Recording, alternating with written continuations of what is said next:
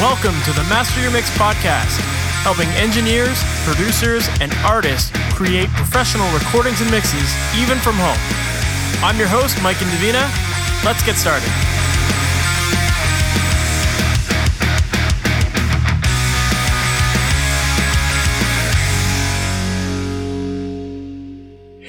Welcome to the Master Mix podcast. My name is Mike Indovina, and today my guest is Benny Grotto.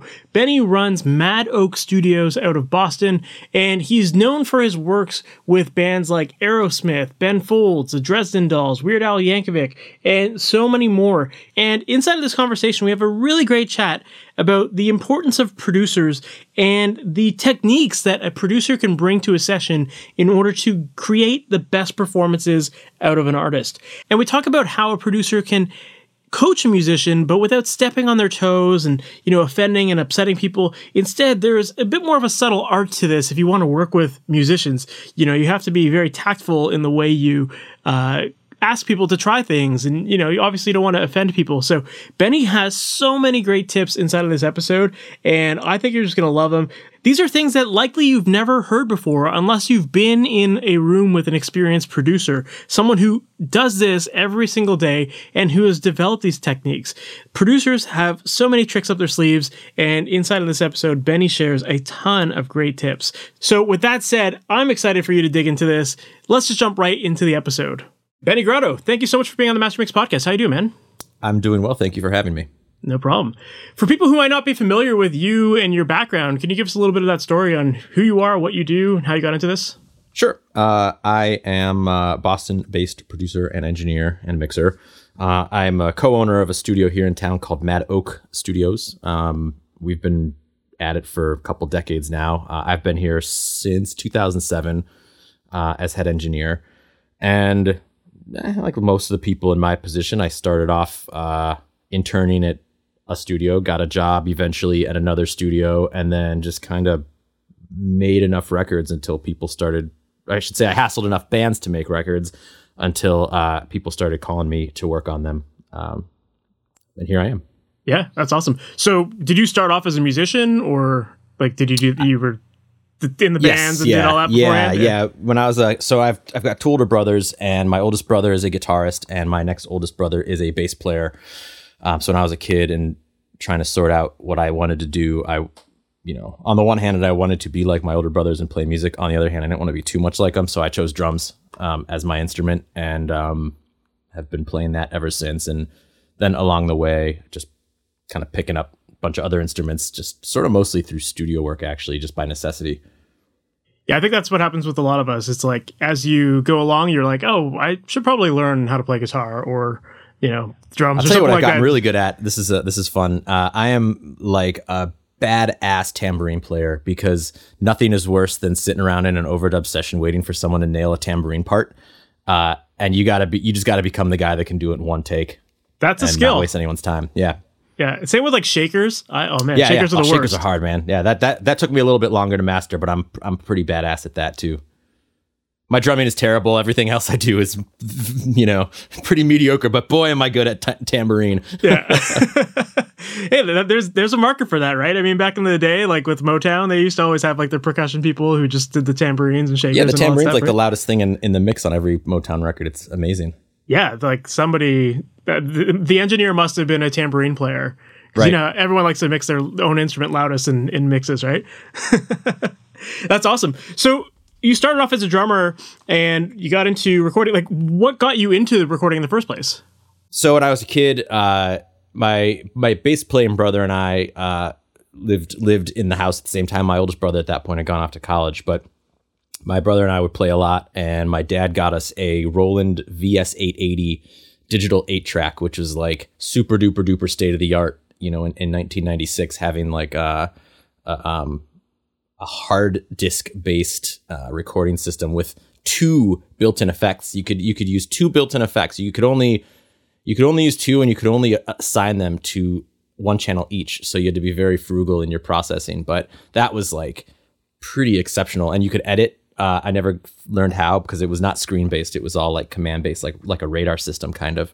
Um, but I just kind of got interested in recording, and um, over time, found myself, I think, more interested in recording than in um, playing. And uh, I was a little like a teenage punk rocker, uh, and and like kind of a scenester. And so I started kind of rounding up bands in Pittsburgh, um, where I went to high school, to come and record in my mom's basement with me. Uh, and I eventually got the 24 track version of the Roland VS uh, recording system, uh, and that was like pretty much my first foray into like a you know a proper system and get, getting really getting into it. Totally, I I can totally relate to all of that because my, I mean, I, I started off with like a four track cassette uh, deck thing, and then uh, and then my next step up was the the Roland VS or VS twenty four hundred, I think.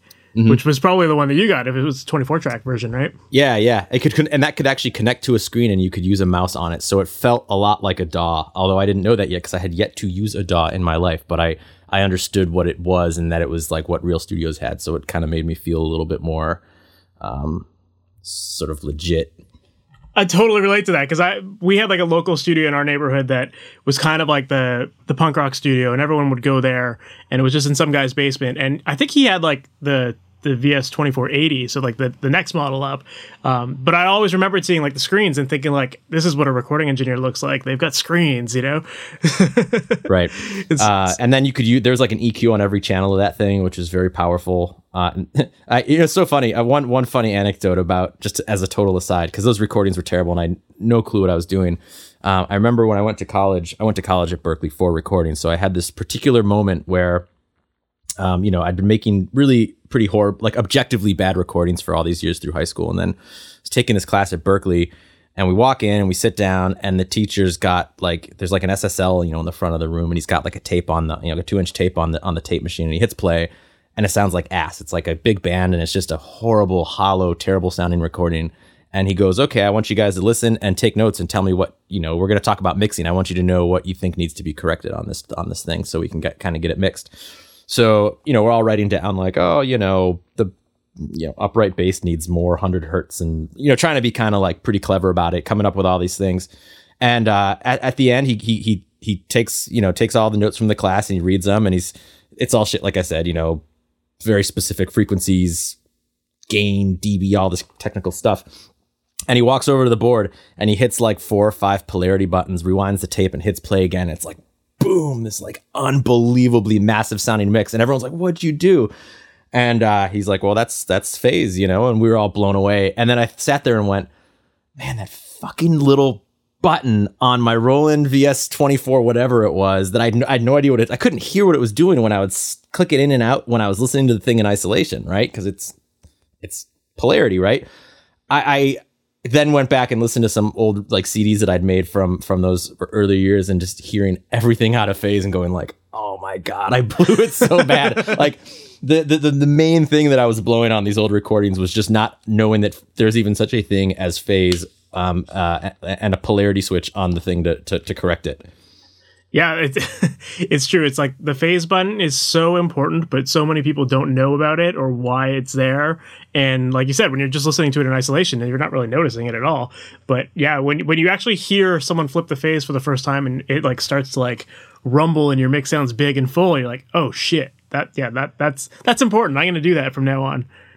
Yeah, it was. It's uh, that's to, sort of illustrative illustrative of the difference between like having I, I don't know, being learning in, in 2021 where you can jump on like Gearspace or, or YouTube or something like that and and find out all this information versus 20 something years ago where like the internet of course still existed, but the resources were like not you really had to know how to go looking for that kind of stuff. And and if you don't know what you don't know, you don't even really know to search for it, you know.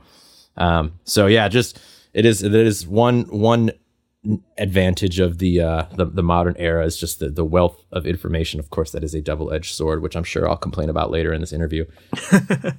well, and I'm sure you being a drummer, you probably tended to focus on recording drums. I, maybe like that's that's how I felt when I when I first started. It's like I got to record my own instrument really well, right? So so speaking of phase, it's like drums are where you're gonna where phase is gonna matter, right?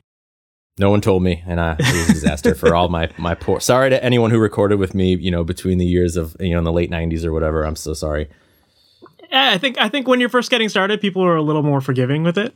but but you but the thing is you started and that's that's that's something a lot of people don't even do right like yeah yeah I, mo- most of all i apologize to my mother for having to listen to these fucking awful rackets taking place in the basement like every weekend yep I my parents would also agree with that as well because we used to have like a really big screamo scene around here, and it was like we get all these young kids that were just, like trying to get into it, and my mom would be like, "What the fuck are you listening to? Like, what's happening?" my parents were like totally not into the t- the type of music that I listened to, so that's good. Yeah. Other, well, if they were, you wouldn't have been into it. That's the thing. It's like if you put on if you put on one of those records and your mom's like, I love this, you're going to be like, I better find something else to listen to. Like, this is no longer cool. yeah, it's true. I, I, always gravitated more to like my uncles. They were like the ones that totally. listened to like yeah, the yeah. different things, right? Yeah, that's the way it is for teenage boys. You don't want, you don't want like, you don't want anything that your parents like to have any sort of impact in your life whatsoever. But uncles are totally cool. Yeah. yeah. like uncle's the guy that's going to give you a beer at a, at a cookout or something, you know? Yeah, exactly, exactly. Yeah, the, my uncles were like my first concert and all that stuff. So it's like that that was my initiation into real music. I felt was like, you know, my uncles were there to help to like be like, don't listen to what your parents listen to. That's garbage. Like, you know, listen to the Ramones or something like that. You know? Right. Exactly. awesome. So so as a drummer. How would you feel like your ability to play drums has influenced the work that you've started to do later in life? Uh, I I hope to be as objective sounding as possible when I say this. I, I genuinely believe this is true, and this isn't just like a, a weird like drummer comment. But I actually think drummers usually make the best recording engineers, and, and maybe bass players are sort of tied for for for, for doing you know band oriented music. Obviously, genres where um, there's like different you know stylistic concerns. Maybe it's not so important, but I, I, think about the engineers that I know who are really good, and they're almost to a to a person, drummers or bass players.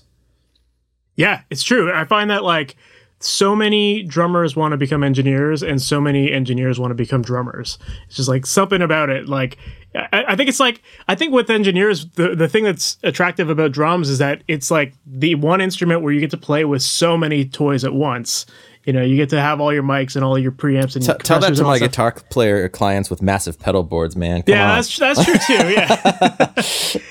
I you know I, I say with, with bass guitar though I think bass players good ones you know like and when I say bass players I mean people who play the bass because they want to play the bass, not like the frustrated guitarists who couldn't find a gig because there's too many guitar players, so they like learn bass. I'm talking about people who care about bass guitar. Yeah, yeah. They have a they're they're u- uniquely well positioned a lot of times to to be excellent producers because of their um the kind of the way that the bass guitar marries like groove and and all the harmonic kind of complexities and and just sort of like bass is one of those instruments that is like so crucial and good bass players are so rare. Uh, and they they they have such a they have to know so much about like time and, and, and rhythm and groove. And then just like I said, the, the, the music theory aspect of it with understanding chord progressions and like how to kind of play melodic when the moment's right. I mean, they're really like, they're, they're, the good ones are really about the song. And then, so they're, they're particularly good producers in, in a lot of cases. Yeah, that's a good point. I also think too because the bass is such a it can be a hard instrument to hear in a lot of mixes. So like I feel like the bass players that learn by ear they're the ones that have like really trained themselves to like hone in on a specific instrument and hear like the the little details in a mix to be able to learn their parts. Yeah. So yeah, I feel like that would definitely. I, I haven't ever thought about that. That's a really good point. But uh, yeah, I, have always just known like there's a lot of drummers. they, they are. Yeah, yeah, yeah. We're everywhere, man. We're yeah, yeah places. We're, we're crawling all over the place. awesome. Uh, I'd love to shift gears and talk a little bit about your productions. And I'm curious to know, like, when you start a pro- uh, a project, how involved do you like to get in producing a record? Like, are you getting involved in the songwriting process? Like, what's your stance there? Because th- I feel like the definition of a producer these days is so skewed, and there's so many different yeah, opinions. Yeah, it, it is, and and and it, it is definitely super dependent on the project. Uh, it, you know, running running a commercial studio and and you know having a, the official title of like head engineer means that people when they reach out to me, most of the time they're they're they're trying to like book book me as a recording engineer. You know, they, they uh, another rant that I will certainly get into later is my uh, bands that don't have a producer or haven't thought about getting a producer or come into the studio with the assumption that the engineer is a producer. Those are all um, those that can create a real minefield for the band. But to, to get to get back to your question, I try to clear up pretty quick when a band reaches out uh, whether they want me producing at all or not, and and then and then you got kind of have to suss out what that means. So a lot of times the band says like, no, we're going to self produce, and maybe you got to dig a little deeper to go like, are you actually going to self produce or are you just not really sure what it means to have a producer and you don't want to feel like you're about to have control taken away or something like that. I mean, there's a there's a, a trust building thing that kind of needs to take place. Um, and sometimes people say we're going to self produce, and they come in and they 100% self produce them. It's like plenty of artists I work with who are work with who are very capable producers uh, themselves, and so got to sort that out. As, as far as what that's going to entail for me, if I am indeed producing it, it just it's some some songwriting some songwriters don't need my my stupid ideas uh, as far as the songwriting goes. Um, other people I have a great relationship with, and we we work really well together. So it's it's kind of like any creative endeavor where you you kind of have to find your groove with a specific person and and try to fit their needs, you know. And it and it's genre dependent too. Like I would say if a if a you know technical metal band comes in uh, and these guys are all playing circles around anything I could play with a million notes per minute, I'm not going to help them with the songwriting. Like what I, I literally wouldn't be able to play like a measure of like any one measure of one of their songs. So what contribution can I make? What I can do is help with arrangements and structure and say like, oh, you know, that part, maybe you need to bring that part back again, or you need a better transition here, X, Y, and Z. But I, I wouldn't consider that songwriting necessarily. Mm-hmm, yeah, it's more arrangement. But, exactly. But you, yeah. So you, you had mentioned going on a little bit of a, a, rant about the producer thing. Let's yes. let's do it, man. Let's let's yeah. What, what, are your thoughts I'm, on it? okay, so yeah, I'm uh, I'm prone to ranting. You'll get a lot of this. Uh, I think that there's the uh, people. A lot of people don't understand what a producer is, what they do. A lot of producers maybe don't even understand what a producer is or what they do, and how many different ways there are to do it. Uh, I'm in a pretty fortunate position here at my studio in that I work very often as producer slash engineer, but I've also had a lot of really great opportunities over the years to just be the engineer under like really incredible producers, you know, guys who've made, you know, you know, multi-million selling records and, you know, just people who've like invented genres, you know, it's, it's, it's pretty awesome. So they're all, they, they, they, these guys do things in different ways. And when you start to see all the subtleties and nuances and and and the impact it has on the artist it it's it's like almost impossible uh, impossible for me to like summarize it in, in a podcast interview you know there's just like there's so many moving parts and the the it's like you can't you can't really understate the impact a good producer is going to have on the project it's it's really it can really be like totally transformative even if that producer's style is kind of just sitting around and like smoking a joint on the couch in the back of the control room the whole time. Sometimes that is what the project needs. And if that's the right, if you know, if you're Rick Rubin and you're kind of just this like this presence that inspires people, you're doing your job. Other people are super hands on and they're doing what you were asking about earlier, co-writing, um, you know, reworking chord changes, re- reworking lyrics and all that stuff. And if that's what the project needs, then that person is doing a great job.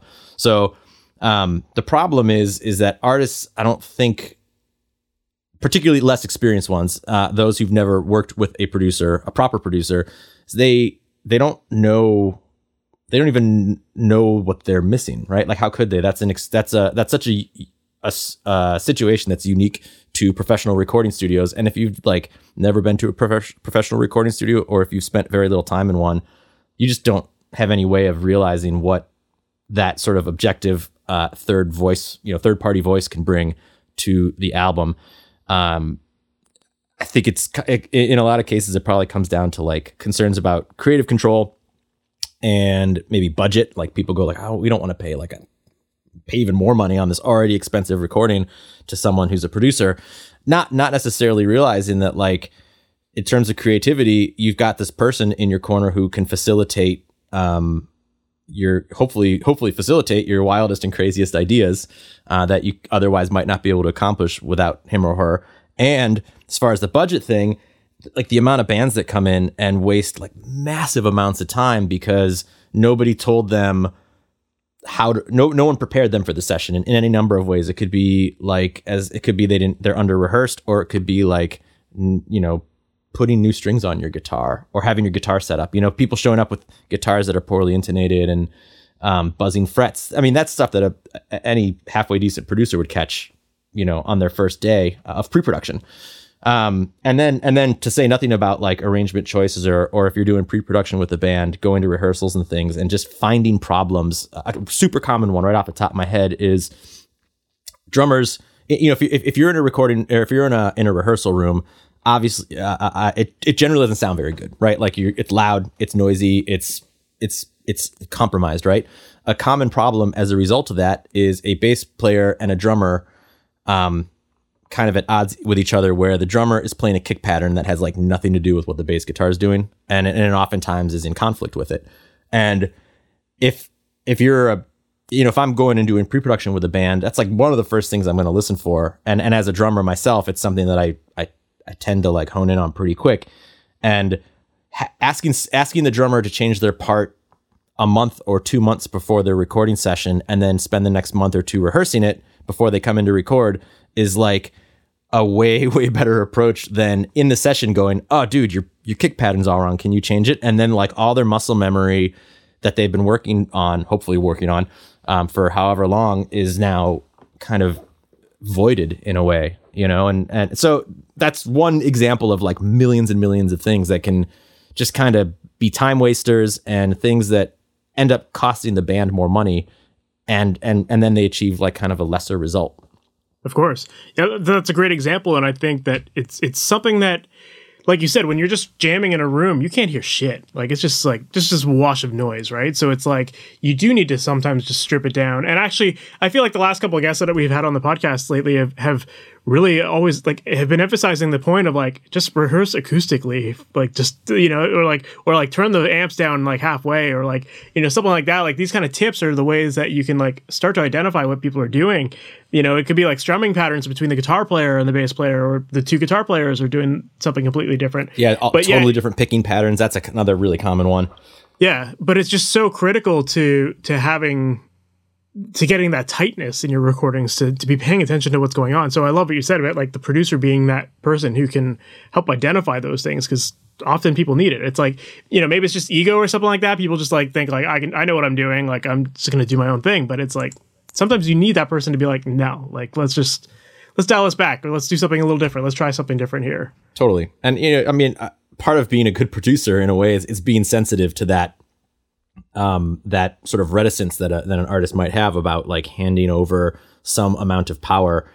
And I totally get that. I mean, I, I I've been playing in bands since I was like a young teenager and have recorded a lot of times, and I I get the sort of I don't know the fear that you you would you would feel about like like kind of letting someone else sort of into your world and and have some kind of control over what you're doing, but when you get when you find the right person and, and you establish the right boundaries and things, that actually having that person becomes like massively helpful. If you can just like trust them and focus on playing really well and let them focus on uh, what they need to focus on and and you, are going to get a better result like 100% of the time. It's, it's just not th- there's a reason that all the classic records that we all love for decades and decades were made with a producer and an engineer yeah, that producer is just like they're the they're the coach. They're the person that's going to make you a better musician at the end of this project, and at, like you know make, make make your songs better.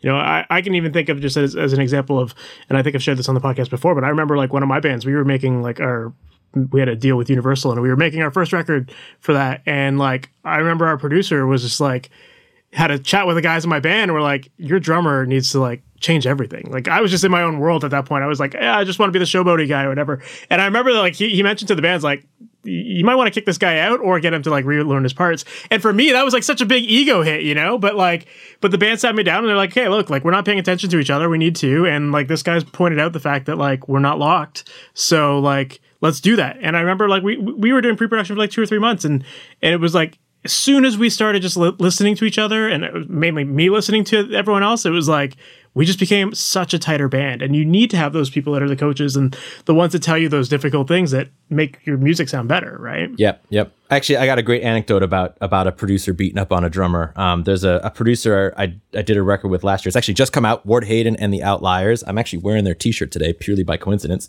Um, I swear this wasn't planned. Um, the guy that so I, it's a record that I engineered for them. The producer was this guy. Everyone calls him Roscoe. His name's Eric Ambel, and he's a badass country and Americana um, guitarist and producer. He used to play with Steve Earle. I mean, the guy's like pretty pretty legendary. Um, he had this great. He's got this great technique he was telling us about. I think he might have learned it from someone that some producer that he was engineering for at some point, where when he's when he's talking to to a first talking to a band, especially a younger, less experienced band, he'll he'll say to the drummer like, "Hey, you know, t- give me a list of like three, four of your your sort of your most influential drumming songs uh, of all time."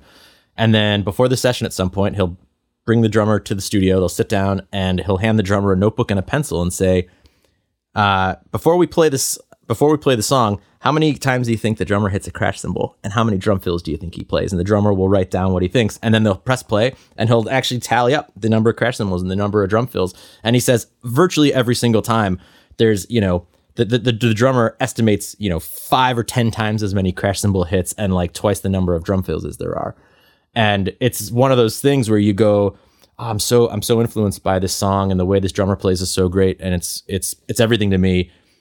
And yet you've digested it in in a completely incorrect way and you're now now you're doing it wrong right? Like you, you're it's sort of this reality check for people to go like the songs that work that you love work because the drum the drummer and indeed everyone in the band is playing for the song and not playing for their ego or because they've got some cool chops thing they want to show off and I, I just love that. I think that that's like such a, it's like a non-confrontational, it's like a really brilliant non-confrontational way to sort of like set someone straight um, without without hurting. You know, he's not saying anything about their playing, right? It's that's the that's the genius of this is he's not saying like he's not saying, hey drummer, you're not going to cut it, you overplay. He's saying let's talk about your favorite drummers and what they do and and what you think they do versus the reality of what they do and and how can we kind of like find the, the, what's actually happening and then talk about what that means for this recording that we're about to go do. I think that's like that is one of those hot tips, man. When when when when Roscoe was telling me that, I'm like, that is the best thing I've ever heard in my entire life. I love that.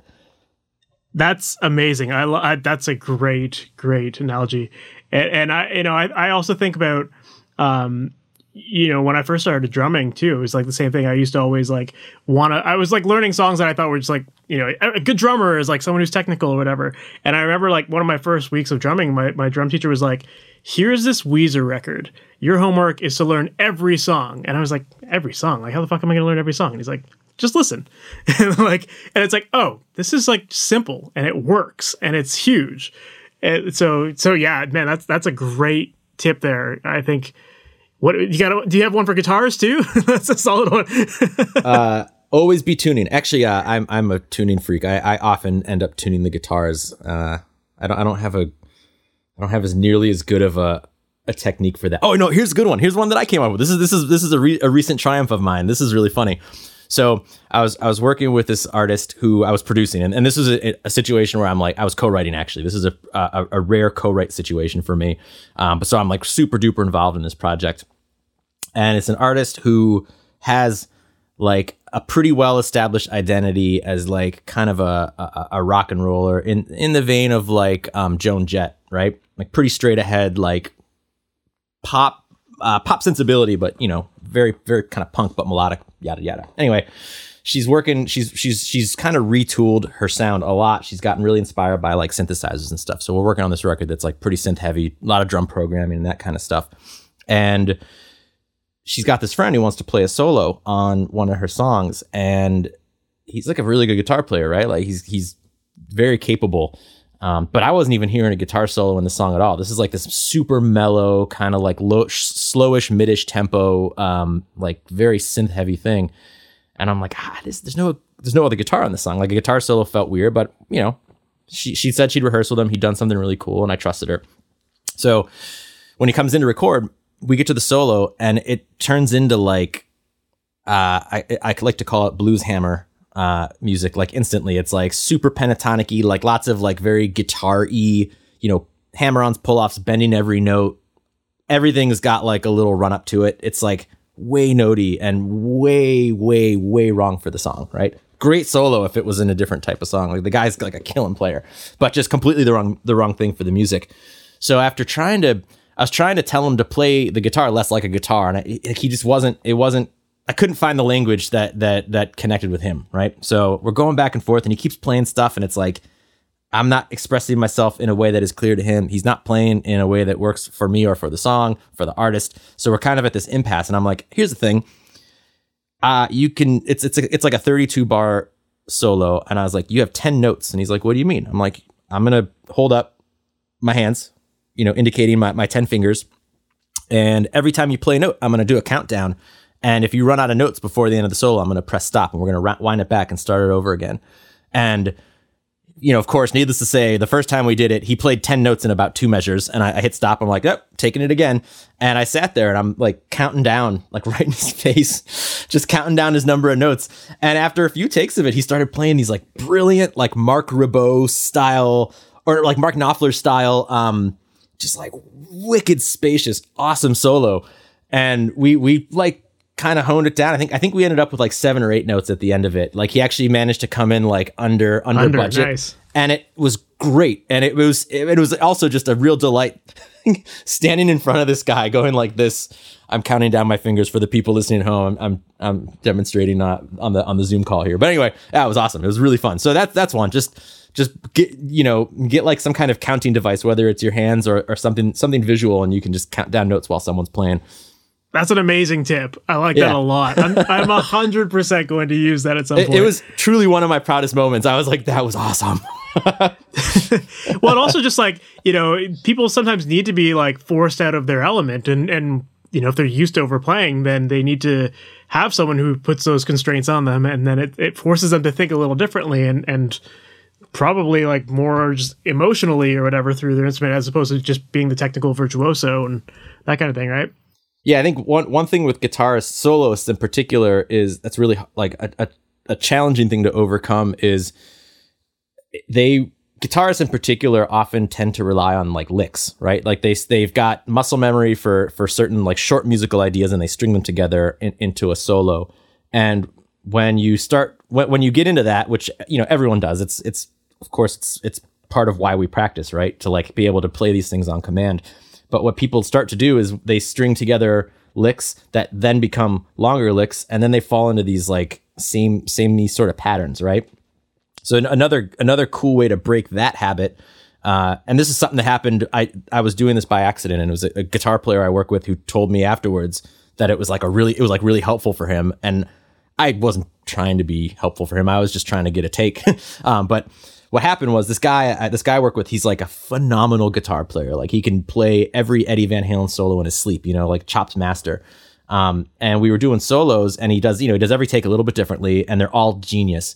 But then I would go through and comp and I would pick all my favorite parts. And I was just picking my favorite parts to pick my favorite parts. I just wanted like a badass solo. And when I put it all together and play it back for him, turns out I was breaking his his um his licks habit, right? Like he would usually string like, you know, it would go like lick A to B to C, and I would grab like lick D and put it in the middle somewhere. And that's a thing that he would never have played naturally. And then he went back and relearned all the solos as they were edited for the record. And that's when he came back to me and he's like, dude, I've got like a whole new bag of tricks now because of the way you comped the guitar solo. Like, thank you so much. I'm like, I wish I could say that was by design. Now it is. Now I now I actually make a point to do this. But this first time, it was one of those accidents. Uh, um, happy accidents of the studio where you're just kind of like doing your thing and then you realize like oh, i've actually stumbled upon something really cool here. This is a good technique which is to re like take all these cool parts and just reorganize them and then play them back. And now you've got something that is different from what that person normally would have done. And then you know if you're doing it on the fly now that i do this as like a, a regular technique i'll do that play it back for the guitarist and then go like now play something like this. And it it kind of temporarily breaks their um their brain a little bit and they start to produce solos that are not the same thing they always do every time. I, I should add a caveat that the guitar player needs to be pretty darn good to to use this technique. Like they've got to be capable enough that they're not gonna um you know panic when you say like now now do something like this. You know, not everyone not everyone has that level of ability, uh, but when they do, it's a really powerful tool for kind of getting people out of a rut. Especially if you're working on a record with lots of guitar solos on it, and you start to feel like, man, I- have heard that lick like ten times already. You know. Yeah, that, that's great. Another great tip there. Yeah, I remember I had um, a long time ago on my podcast, I had James Paul Wisner, who I'm not sure if you're familiar with him, but he did like some of the early Dashboard Confessional records and stuff like that. And I'm pretty sure it was him that said this. Um, but he he whoever it was, I, am pretty sure certain it was him, said that um, even with singers too, like oftentimes, like you know, you go through the same vocal part over and over again, and if people are having a hard time uh, nailing their parts, sometimes his his approach was like he would just get them to do a take where it was like sing everything wrong, like just just sing it like just completely different. Don't follow like the same rhythm or whatever. Just like do something completely different, and he would often record that take and it was just like sometimes there was gold in that take you know just because they like they had never thought of it better differently. But it was like a technique that would help you kind of recenter and like you kind of forgot about all those mistakes you were making because now you've just had to make a billion different mistakes for like the exercise. So it's just like another like really cool tip for vocals and, and helping people reset there. Um, but also capturing some really cool ideas too like you know it's kind of like your guitar solo thing. Totally yeah, and with, with something like the vocals too, that's a probably a really good way to start generating ideas for harmony vocals or something. If some because if they're if they're still singing in key and and to the you know to the chord changes of the song, but just they're not singing that original melody. If you lay that against what the original melody is, you're going to start to go like, oh, there's a there's a now there's a harmony part, right? You can start to build off of that. That's cool. Yeah, yeah yeah, th- man, this is this is a, like a great little uh, chunk of the podcast here. I think you know this. no, this is this is helpful because like these are the things that so many people don't even think about, and it can really like change the course of your recordings and and make things often better. You know. Right. So, yeah, I mean, this, this is just to get kind of try to bring it back to what started this whole thing in the first place. This little exchange of of anecdotes and stuff is exactly speaks to the idea of like why producers can be so so beneficial because experienced producers have you know I, I, I, you, you and I could probably talk about. We could come up with all these different tricks we've we've we've heard through the years at at for hours, right? And still only scratch the surface of the stuff that we've done and known.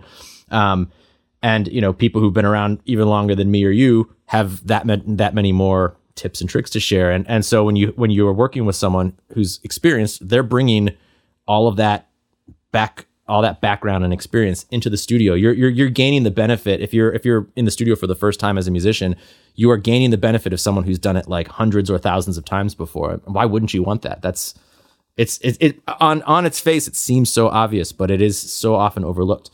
Of course. And I think anyone who's also getting into engineering should be like even if you're going to record your own record, it's it's a good idea sometimes to just hire a producer just to like have that other third party, you know? Like um, you'll you'll learn a lot just by you know all these kind of tips and stuff that you're going to see someone else implement in your own sessions. You're like, oh, I should try that next time, or like that makes that that works for me. You know. Uh, along those lines, I uh, when when any of my bands record, I never ever ever ever produce my own drum tracks ever. I won't do it. I don't see the. It's such a bad idea to self produce in most cases um, and to self-engineer. Like I, I mean, I, I, guess I guess I will. I would say I, co- I would co-produce my drum tracks 100 percent of the time. I will hire an engineer to, to record them for me because you're not gonna you're not gonna be working at your best if you're trying to split your brain up between all these different processes. Um, another another along the same lines. Actually, I was just having this conversation with um, I have an intern who's who's has since become our second engineer here, uh, and he's like he's really good, and he's um through through a conversation I had with him, and then a conversation I had with another client who I mix for, who is also a recording engineer. Just this kind of confluence of events took place where I I've got a um I had this realization that if I could kind of go back in time and like change one thing about earlier stages of my career, it's that I wish when I was uh much less experienced mixer um, and I was just kind of starting to get my head wrapped around like how to be a halfway decent recording engineer. I wish that more records that I was working on had been farmed out to someone else to mix um, rather than having me mix them because they would have come out way better and I would have had a far superior sounding body of work to play, not as a mixer, but as an engineer and, and, occasionally as a producer. I was doing some producing back then as well. And I was, I, I, I kind of like listen back to some of my, my earlier work and go like, man, this is a great band. I did a good recording and, and I'm really proud of the way I produced it, but the mix is like definitely not as good as it could have been, you know? And I think that's a drag. Um, it's a drag for me in terms of just thinking back on, you know, different directions my career may have gone. And it's also a drag for the, for the band who like, you know, deserves the best in my opinion. Um, so I was I was expressing that to this to this um, intern turned second engineer I have, saying like, listen, man, if you you know a lot of people who are like way better at mixing than you, you're doing a great job producing these bands uh, here in town. I'm like, it makes so much sense for you to f- like farm some of this mix work out to people more experienced than you. It's it's gonna make you look better in, at the end of the day. You know, it's gonna bring the most out of your productions and out of your engineering tracks. And there's nothing that stops you from still practicing. You can still mix the track, right? Like it, it isn't necessarily what gets released, but there's nothing stopping you from still working on it. So you still gain the benefit of the practice of having mixed the album. You know, that is one of those things that I, if I could go back in time and change for myself, I would change. I I hope that um that that second engineer of mine takes that sort of to heart. Um, and and one particular the reason that it came up is because there's this other there's a client I have who records himself, uh, and I, have been mixing a bunch of stuff for his band, but he's gotten really into recording. He's actually annoyingly good at it for how young he is. Um, uh, but you know he's he's he's he's not he's he's he, you know for his age and experience level he's a pretty good mixer, but he's not like you know frankly he's not very good. Um, and he's he actually sent he t- there's a band kind of a prominent band that he's working with that he's you know hired a uh, there's another the band hired another mixer to work on it and it sounds like freaking awesome. And i'm like dude your name is now associated with this like really really good sounding record you know? And it's like you couldn't have accomplished that if you'd have mixed it yourself. And it's i get that it's disappointing to not be the mixer especially nowadays because the the the role of mixer has become like weirdly glamorized but um, as I talked to the guy whose podcast is called Master Your Mix, I'm sorry. Uh, but anyway, uh, it, it, it's it's like there's like these this this whole celebrity mixing mixer trend has kind of created this um, this thing about you know mixers are like the coolest guy in the process, you know, and so I understand why people want to mix their own tracks, but you know you if you're thinking in terms of like what's best for the music and and if you're younger and less experienced what's what's the best course to take for your career? The, the best course is the best possible product 100% of the time. And until you're the mixer who can deliver that it is probably not best that you mix the stuff. That's man that's huge advice. I, I think that's what people do need to hear because it's so true. It's like i feel that a lot of us get into this because we want that level of control with our music. You know, it's like, I just want to be able to record it all myself. I want to have a creative vision. I just want to be really good at all this stuff. But you're absolutely right that sometimes there is a need to just farm out and get someone else who's way more experienced at it. And I think that even even for mixing mixing engineers, there's you can learn those same sort of lessons by hiring a mastering engineer. You know, it's like every like along those chains of like there's there's always people that are like helping each other learn where the, the potential in their mixes are. So so yeah, man, like I think that's a great point that you know people just need to you, you could probably advance your name much faster when you're working with like a, a good team of people rather than trying to take all the credit and and working at it slowly, right? Yeah, I mean, if you just if you look at the huge, excellent sounding and influential records of you know music throughout musical history, there's like not there's like truly almost none that were made by one person like who is both acting as artist, producer, and then also as engineer and mixer. There's like that's that's virtually unheard of. You know, I mean, you've got you've got like your occasional like uh, like Imogen Heaps, who who or, or like Sufjan Stevens, like these people who are like so fabulously and extraordinarily talented to like the mutant level of skill. But you know, I know it's not a great, very inspiring thing to say, but like mm, virtually no one is that good. You know, it, it, it, most most people do their best work when they find the right team and they specialize at what they're best at. And collaboration is pretty pretty crucial to like getting the best results. Of course. Yeah, at, at the end of the day, the the whole point of this is to just make the best sounding music out there and you know serve serve the song, serve the artist, you know, and grow your career. Like we're all in this together as a team. Like that that's our job is to help people get to that next level. Um, as far as like you know putting in all of this work and hiring a producer and everything we just talked about all these tips of like you know ways to make people play better and serve the song a little bit better what would you say, in your opinion, makes a good song? That's such a hard question. It it's definitely genre dependent, right? Like there's different criteria, I think, for different genres. But I guess the one truism and it's so it's such a it's almost too obvious to even say like it sounds kind of corny but it's just got to connect to the listener. But how it connects to the listener and, and exactly what that means i think is going to depend on so much you know like does a does a dubstep track have the same criteria for connecting to a listener as uh, you know a punk rock song? Of course not you know? Uh, the dubstep audience is having a great time at a music festival high on drugs and they want like you know they want like big ass bass and drops and kind of just like something that is fun to dance to and uh, the angsty 15 year old Benny Grotto wants to listen to a song about how the cops suck. you know what I mean? Like, it, they're just completely different criteria. But at the end of the day, they're connecting with the listener in, in whatever way that is. So, uh, yeah, I don't know. That's that's there's no there's no right answer to that song. Yeah, or to that to that question rather. Um, it's it's it varies by song and genre and, and all and by individual. You know, by by the listener. Yeah, totally. I 100% agree with that. I, you know, every every genre is different, and uh, you, you, mentioned something that kind of tied into a question I wanted to ask you about. You mentioned like kind of the dubstep and how you know everything's all about just like getting the massive low end and all that stuff. And one thing that I really like about your mixes is that I feel like you always have this like massive low end. Like to me, your mixes your mixes sound heavy, they sound full, and you know that that's definitely a, a, challenging thing, especially in a lot of rock music. I find a lot of people have a really hard time with like getting that low end, getting the kick and bass balance, all that kind of stuff. So I'm curious to know, like, do you have any tips for getting that low end so locked in? Uh, good monitoring helps. you know, I mean, it's a uh, like a rote answer, but it's true. Uh, you can't. It, it's it's it's uh, it's tough to um, it's tough to hear what you're doing down there if you can't hear it. You know, but I don't know. I, I think a, I I know it's so hard for me to talk about uh, my my mixes in this way because I am pretty uniformly mortified by the way everything I work on sounds when I'm finished with it.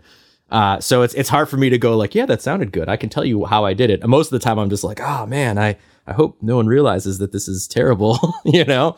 Uh, but I I think that I I take a lot of care when I'm mixing to like um present it.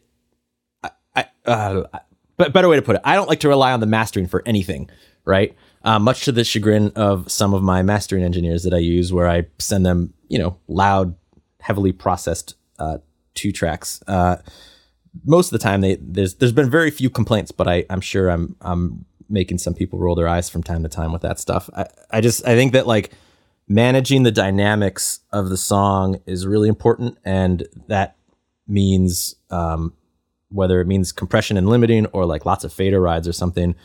Um, I think managing that stuff as you're mixing is really important, and I think that tends to translate to uh, a, a, more sort of stable, um, whether it's stable low end or mid range or whatever. Uh, you're not you're not giving the mastering engineer a situation where they've got to do a bunch of stuff that's gonna change the balances or change the interaction of the parts, right? Like if if if you're working on a metal record and um, it's got you know 10 dB of headroom. You've got these big giant transients, and the band is then telling the master engineer, "We want it to be like you know minus six, like we want it really loud." The way to accomplish that for the master engineer is going to be to like cream it, you know, clip it, limit it, compress it, do all kinds of wacky stuff, and then at the end of the at the end of the mastering, it's not going to sound anything like the mix anymore. So no matter how you nailed, how much you nailed stuff in that mix, uh, all that kind of goes out the window.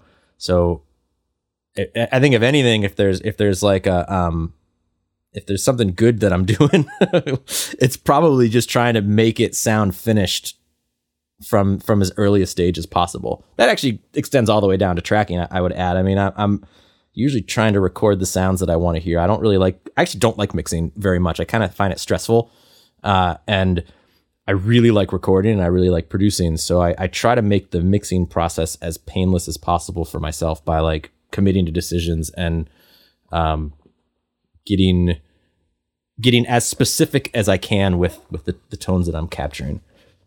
That's a, that's a great point.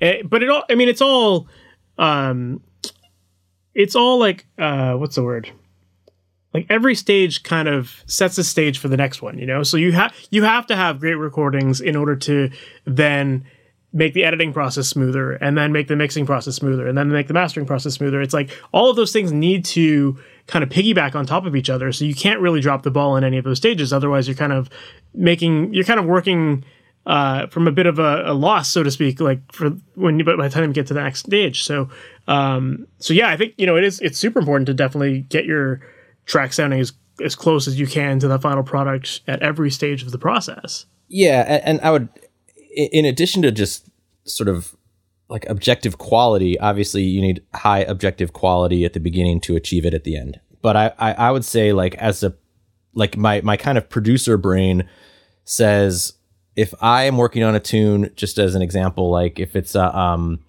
a song that needs like really bright and really ambient drums, we'll say, if I and and typically that would mean like adding a bunch of high frequencies and compressing the shit out of the room mics, right? Just for you know, if anyone's not sure how to accomplish that, that's how you do it.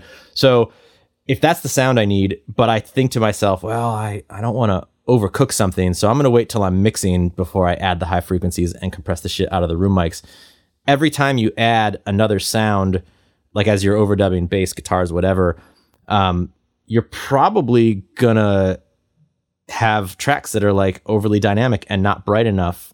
Um, meaning you have this opportunity when you're say cutting guitars to like maybe you gotta like brighten up the tone on the amp a little bit to match what you're going to eventually do with the drums when you mix. And if you don't do that, you end up with the wrong sound, and then you've got this whole conundrum when you're mixing to try to make it all work versus if you just make the drums bright and compressed and loud when you're tracking, then every time you overdub something, your subsequent tonal decisions on the other parts of the arrangement will be informed by what you've already captured.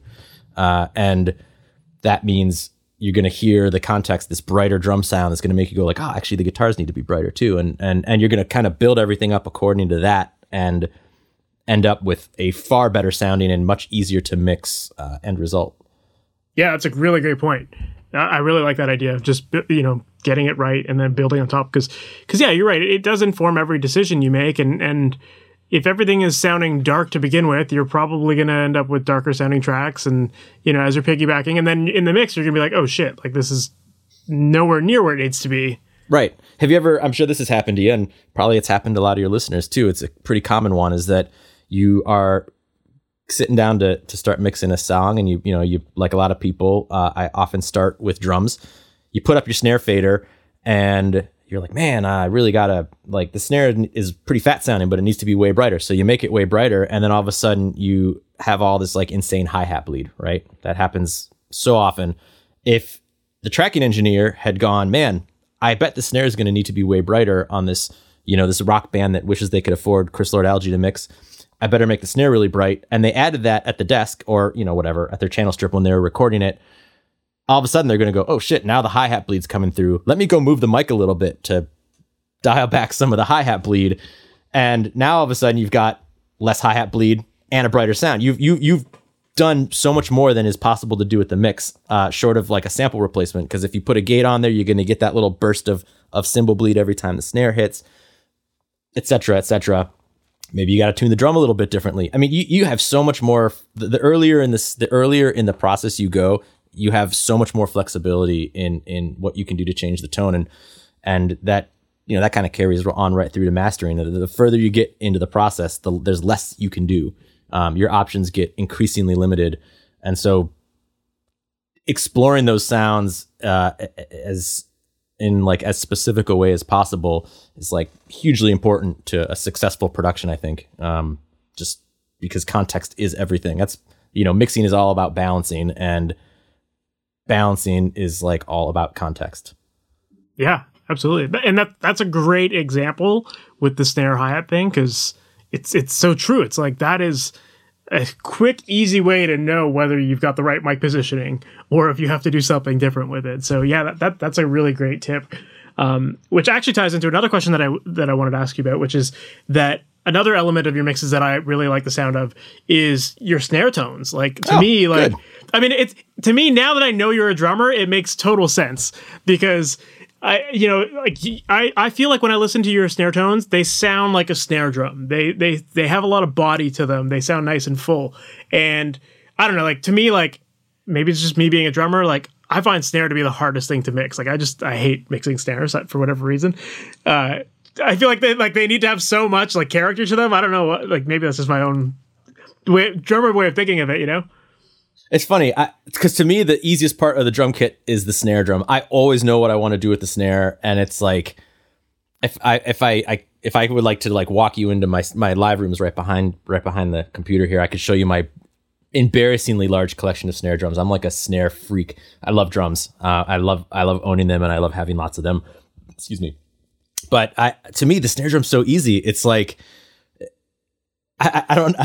It's like one of the few parts of mixing where I'm like, I know what I'm doing. yeah, and, and I definitely I like them really bright. Like I basically like to get them as bright and as fat as possible, and I think that's pretty easy to achieve. You just kind of like turn up the high frequency until it hurts, and then you turn it down a little bit, and then you turn up the bottom end until it sounds stupid and woofy, and then you turn it down a little bit, and like you compress the shit out of it, and like sometimes you have to like uh you I don't know distortion or clipping is like pretty great sounding on snare drums. So it's if it's if you obviously depends on the style and stuff like you you you know you not everything needs to be the big bright loud front of the mix snare, but even even um even like a more mellow like darker like fat kind of dry snare sound is you know benefits from a little bit of clipping. You put it this way, snare drums sound really good coming off a tape and tape is a clipper more or less you know? It's a it's a particular type of clipper. It, it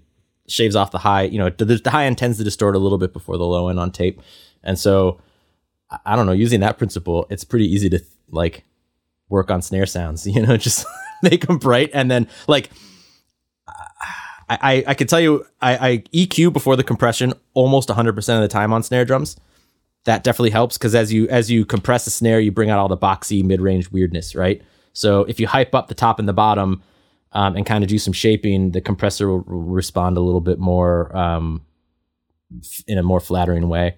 Uh, and then maybe afterwards, you might have to suck out some individual resonances if if if they're there. Uh, but again, that that that kind of takes us back to the whole tracking question, which is like choosing the right snare and with the proper amount of dampening and that kind of thing. You know, if you're if you're tracking your snare with a little bit of EQ and a little bit of compression, that's going to tell you a whole lot about whether you need another piece of moon gel or like a snare weight or one of those, you know, big, you know, big fat O ring, whatever they're called.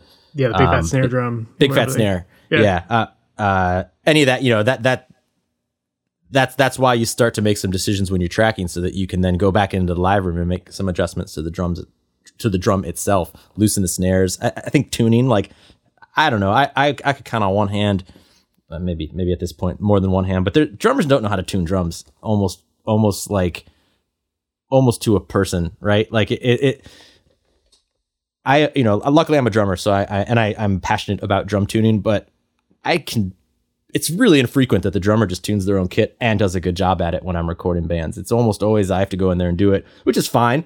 Um, I don't it, I don't dislike it, but it's like you know it eats up time and and it takes a little bit of the um, the tonal sort of control away from the drummer, which is a, a bit of a bummer. Just like philosophically, uh, but anyway, that that's the the. I don't know. It's fun. It's funny that you you bring that up about the snare drums being so difficult because to me, it's really kind of those are the things that I just seem to. That seems like so easy to me. and, may, and, maybe and maybe the, the solution really lies in the fact that you do have such a massive snare collection and you're getting yeah. the right tone to begin with, right? Like, yeah. But I, but I also think that it's interesting that you. It goes back to what you said about like kind of just adding the EQ very early on, but it's mm. like a large part of your snare sound seems to be coming from all of that pre-processing before it's actually being thrown into the DAW. Yeah, yeah, and I it's like, another little side too. I guess it's maybe worth because we're we're kind of talking about snare close mics a lot in this conversation, and um, I think there's a lot of uh, it, it, overlooks a massive part of the sound of the snare drum, which is the overheads and the room mics, and you know any any sort of. I, I usually end up with at least one kind of like fun mic on the drum kit where I, I just stick it somewhere weird and distort it, or I, I put it somewhere totally weird and well, usually I distort it. Uh, but some I, I like to have some oops, I like to have some kind of uh, uh sort of uh, like an X. I call it the X mic if, on my Pro Tools session. I usually label X, and it's just the one that I put somewhere funny. Uh, and and blending in a little bit of that can bring kind of an interesting, strange dimension that adds a little bit of extra character or detail. Um, but then, you know, you thinking about how you treat the overheads and how you treat the room, and especially on a rock drum kit where a lot of the sound is actually from the like the punch is coming from the close mics, but the the tone is like a lot of it has to do with the room, you know? Like if, if any uh if any of you guys or if you or any of the listeners have ever checked out like the Chris Lord Alge uh Steven Slate um like snare snare samples, they're like kind of shocking sounding, right? They're like carved out. They do they do like a couple really specific things, and that's this is something that that that Chris is a master at is they do something very particular in the low end, they do something very particular in the high end, and then there's like some piece of the mid range, and everything that isn't necessary is gone.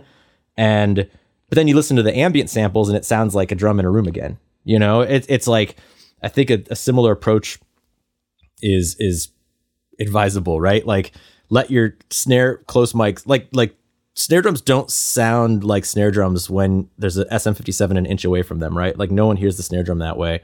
So you you use that source for like really specific things attack body whatever it could it could be both it could be neither it could, it's like pretty dependent on the on the song and then in order to make it sound actually like a snare drum again you've got to maybe do something with the ambient mic treatments or the the overheads or something like that actually here's a, a, a funny producer uh, anecdote is uh, i was doing a track with um, jack douglas who's like a pretty legendary 70s rock producer, 70s and beyond. Um, he's he's been keeping busy for a long time, but he's like you know he did like early Aero, the first couple Aerosmith records and Kiss and like Cheap Trick. The guy he like signed Alice Cooper and shit. He's like you know pretty incredible career this guy had.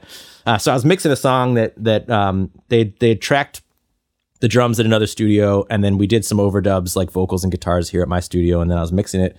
And as I was working on the snare, snare close mic, Jack actually said something to the effect of like, dude, make sure it still sounds like a snare.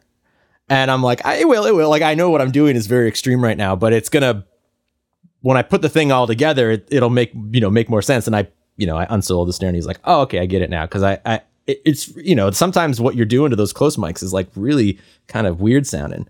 Uh, it's true, and yeah, they just don't sound like that up close. They don't sound like that up close. Yeah, and and and I don't see any particular reason to try to honor like any any kind of like you know faithful uh I don't know like honesty in in sound when you're miking something from an inch away where no one ever hears it why try why why why give a damn about whether that's faithful to the source right do whatever it needs to be done and then you know let let the big picture be the thing that maybe faithfully recreates the the specific tone that you have or that you have in mind yeah, absolutely.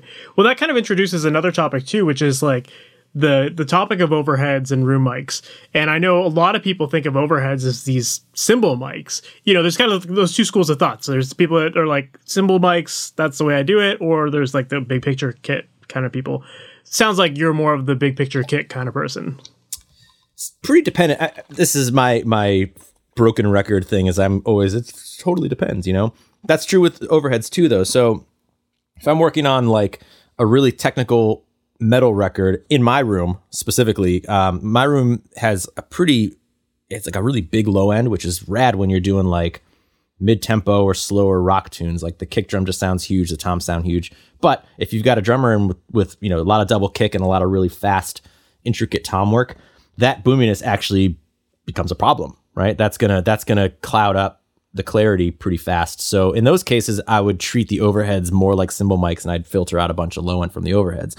But um, if I'm in here doing a record that's like I said, more more kind of in the in a classic rock ty- type of vibe, or if it's slower mid tempo, uh, I would be more inclined to use the overheads to capture the whole kit. Uh, unless the drummer sucks, and then that changes everything. Um, or even if the drummer is okay but is dynamically inconsistent um like one of the one of the hardest like one of the difficulties of mixing drums is just a lot. I don't think a, a lot of drummers are putting as, as much thought as they ought to into um, like the dynamic consistency or just their dynamics in general. Like if if the drummer's a cymbal basher, you have no choice but to use your overheads as cymbal mics. That's just what they're, they're just going to be that, right? Um, but if you have a really good drummer who's super who plays the kit really well um, in terms of the internal balance, then you have a lot more. You you, you can choose the best option as opposed to kind of having your your hand forced. Um, and then and then it kind of gets back to that question about like what does the song or the genre call for, you know?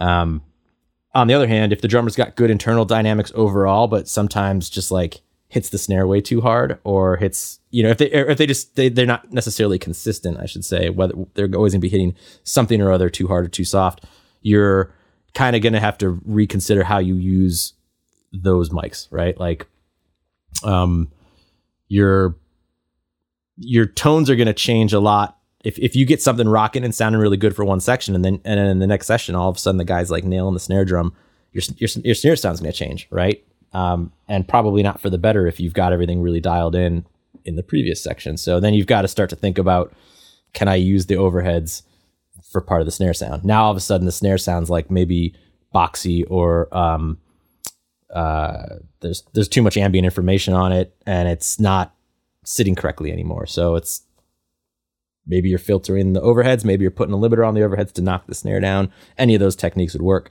but uh, it's all kind of going to come down to the drummer and the song and the style. Yeah, of course.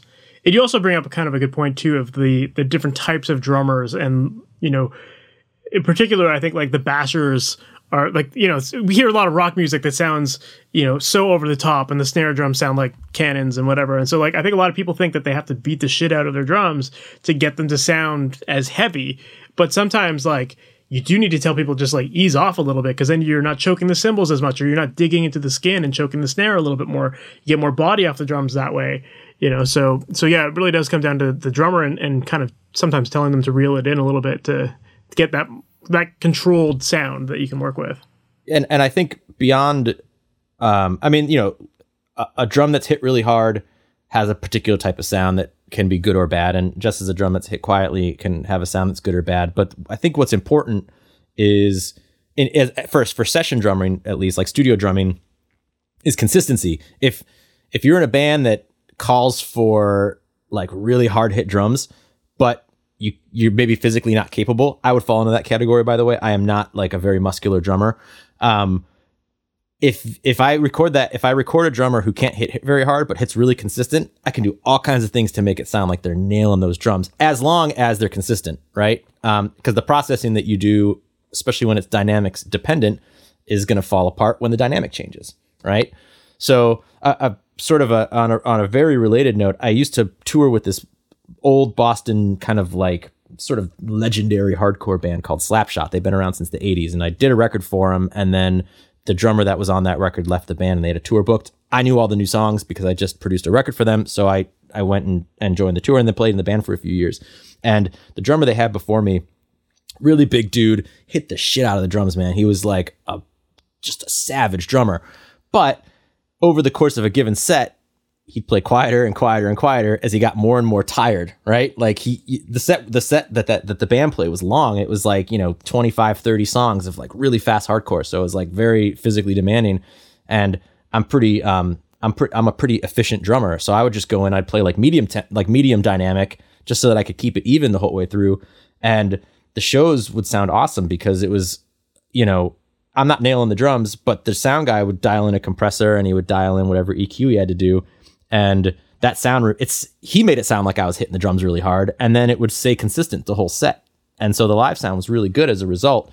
And it's a similar similar concept in the studio where if someone comes in and goes, "Yeah, man, I'm a badass super hard hitting drummer." It's like, "Cool. You were for the first 5 takes of the song. Now from takes like 6 to 10, things are starting to wane and when I comp, it's a complete nightmare, you know? Uh, not to mention your your drum heads are worn and I, I we, we, we need to spend 150 bucks to rehead your kit. yeah, everything's out of tune now. And also, yeah, yeah, yeah. Lugs are just falling off. Totally. That's, yeah, that's such it's, a common it's, thing. it's like the consistency thing is critical. I mean, like I said, I'd, I'd, rather have someone who doesn't hit hard enough but stays at the same dynamic for the full um, for the full recording than someone who's going to come in and like most of the time be hitting hard, but every now and then just or or they either lose steam or every now and then they just kind of like lose energy. You know? Yeah, for sure. well, one other question that I wanted to ask you about your productions is uh, I have to ask about this. I saw you worked with Weird Al. I did. And, yeah, highlight and of my like, life.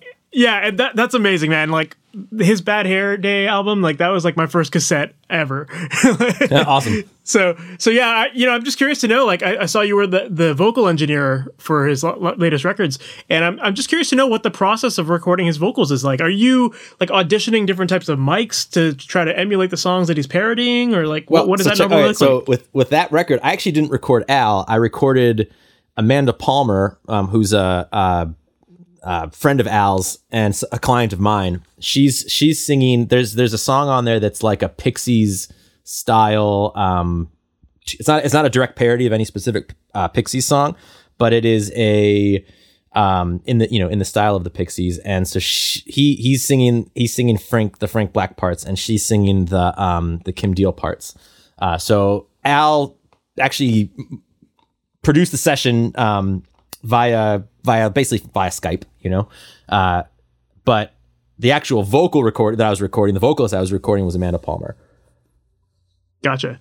Yeah, yeah. I just I just assumed that like you know there must be like an art to just producing that kind of stuff and like getting the right sounds with with working with them. the the raw tracks were awesome. You know, they they'd sent me the tracks to um to to to cut Amanda's vocals to, and I, I got stems. I got like a stereo drum stem and, and a bass and a stereo guitar stem, and they like nailed the sound of all those of all those tracks. It was, it was pretty cool.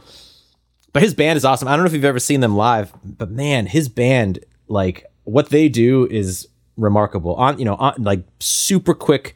Uh, yeah, they're not they're not spending all this time between songs like dialing in gear or anything like that. They just go song to song to song, and they like on a dime. They just they nail the styles, they nail the they nail the tones. It's really really exceptional. That band is that's like a killing band.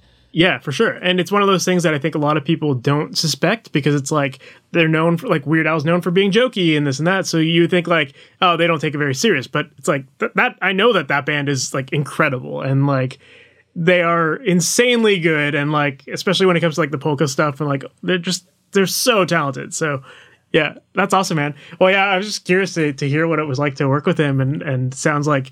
You know, if, if he, I'm assuming like he was producing it, you said right? So Yeah. Yep. so Yeah, you probably learned some tricks from Weird Al.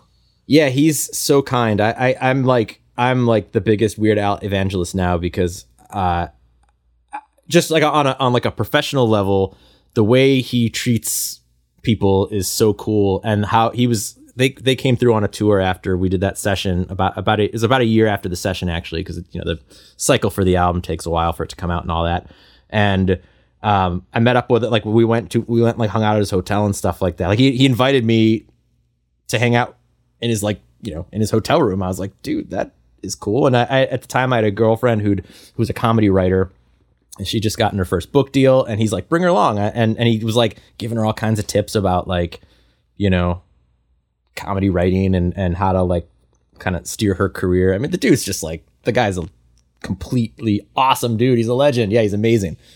Yeah, that's awesome.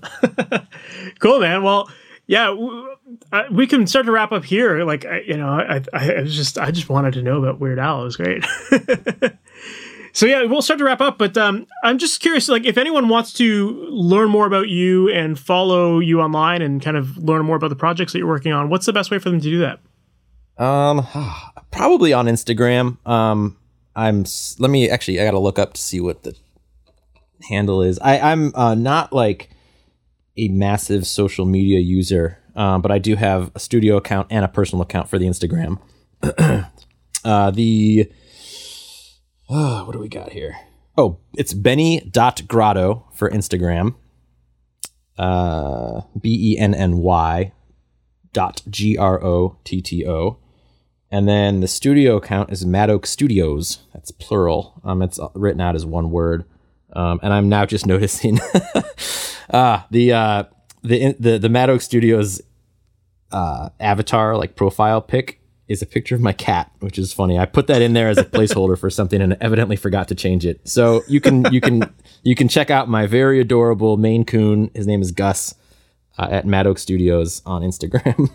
Amazing. yeah. Cool. Well, lastly, are there any cool projects that you're currently working on that you can talk about? Yeah, yeah, totally. Um, I had a crazy week last week. Actually, this is funny timing. So this is one of those things where uh, you never like you you know you never really know like what's gonna come up, right? Uh, I had a supposed to start an, an album that I'm but I've been hired to produce. I was supposed to start it last week, uh, and that's actually one of the things I'm r- really looking forward to. Is this this kind of legendary post hardcore band called Super Touch, and this record is like so awesome. I've been I've actually do, doing a little co-writing on that one as well. Um, uh, but the guy the guy was having the singer was having like a, a voice issue, and so he canceled, which was a big bummer because I was looking forward to getting started. And that very day, I got a call to do a little short um, mixing session for the Rolling Stones, which is a completely insane left turn that uh, I'm still sort of like, how did that happen? That's wild. So I did that. Um, that was pretty rad. I've got this this super touch record I'm working on that's really cool. Um, there's a uh, a really excellent uh, young artist called Francis Forever who rose to some prominence via TikTok. I've been working with them a bunch. Um, another TikTok artist who I've got a session with coming up, probably will have happened by the time this podcast comes out, I imagine, is a, an artist called Margot Baillier. Maybe Baillier. I'm actually not 100% sure, but uh, she's French, so I'm thinking it's Baillier. Um, she's got like you know almost 2 million followers on TikTok. I'm not on TikTok. That is a world that is so foreign to me, but I'm happy that they're finding the studio, uh, and and her music's really good too. She's like a, a kind of a folky songwriter um, artist. She's really good. Uh, and then there's a, uh, a artist, uh, Boston-based artist called uh, named Krista Johnson. That's actually the the the artist I was working with when I was telling you about that guitar solo that I was counting down for. Um, her she's got a series of singles that have been coming out over the last like couple months. I think the album comes out, the full album comes out in November. Um, but she is so freaking good, and I'm I can't quite wrap my head around why she isn't famous yet. She's one of those people where you're like, she should be she should be like known by a lot more people than she's known by. So that's a record I'm really proud of that that, uh, that I recently worked on as well. Amazing. Well, man, I got to check it out. Then sounds awesome. Yeah, yeah, she's great. She tours a lot too, so she'll be she'll be uh she'll be plenty visible. Awesome. Cool, man. Well, Benny, thanks again for taking the time to do this. Yeah, really my do pleasure. appreciate it.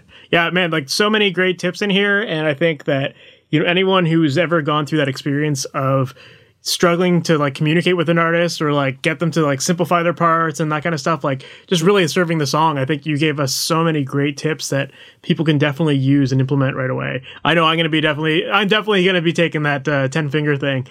oh yeah, please make it make it make it known. It's like my uh it's like my best contribution to the to the advancement of the art. So that was my interview with Benny Grotto, and there were so many great tips that he shared there. I love his approach to coaching musicians, and I love the tip that he shared about, you know, trying to get people to simplify their guitar solos so that they can serve the song better, and, and that whole 10 finger technique. It's so good. I'm definitely going to be using that in a session at some point or another because sometimes you just need to be tactful with the way you coach people through their performances. You don't want to just be telling people their performance is no good or that they're overplaying it or you know like anything that might offend someone. So i love that approach that benny gave because it, it sets the constraints on someone but without it being a jerkish way to do it. Instead it's it just kind of makes it a little bit more of a fun exercise snaps people out of it and uh, you know gets them out of their heads a little bit. And you know that exercise combined with the one that he shared about the drummers and asking people to identify how many fills there are in a song normally with their favorite artists you know i think that's also a really good reality check that isn't an offensive way to tell people like okay let's simplify this let's dial this back a little bit. So yeah some great tips here and uh, i totally agree with everything that benny was saying in this podcast about working with producers and how you can just learn so much when you have an experienced person in the room. And that applies whether you're working with a producer or you're hiring someone to um, help you with mixing or mastering. All of these things you can learn so much from other people. So with that said i hope that you really enjoyed this episode. And if you did definitely make sure to visit masteryourmix.com and that's where i help out musicians with creating pro sounding recordings and mixes from their home studios. And if you're looking for a simplified process so that you're not feeling scattered throughout the process of mixing. Instead you just want to create amazing sounding mixes have focus and know exactly what to do visit masteryourmix.com because on that website, I've got tons of great resources to help you. And one of which that you're going to want to check out is called The Mixing Mindset. It is a book that I created a couple years ago that is all about simplifying the process of mixing and showing you exactly what order you should do things in, what you should be paying attention to, where to be boosting EQ, when to use compression, when to cut with EQ, uh, when to add effects, automation, all of that kind of stuff. It makes it super clear so that you know exactly what to do with your mixes so you can get better mixes done in less time and feel way more confident with the end results. So, once again, check that out. It's called The Mixing Mindset. It's available at masteryourmix.com. So, that is it for this episode. I hope that you've enjoyed it, and I'll talk to you in the next one, guys. Take care. Thanks for listening to the Master Your Mix podcast. To have your questions answered, submit your questions to questions at masteryourmix.com. Please go to iTunes and subscribe and leave a review. And for more information on how you can improve your mixes, visit masteryourmix.com.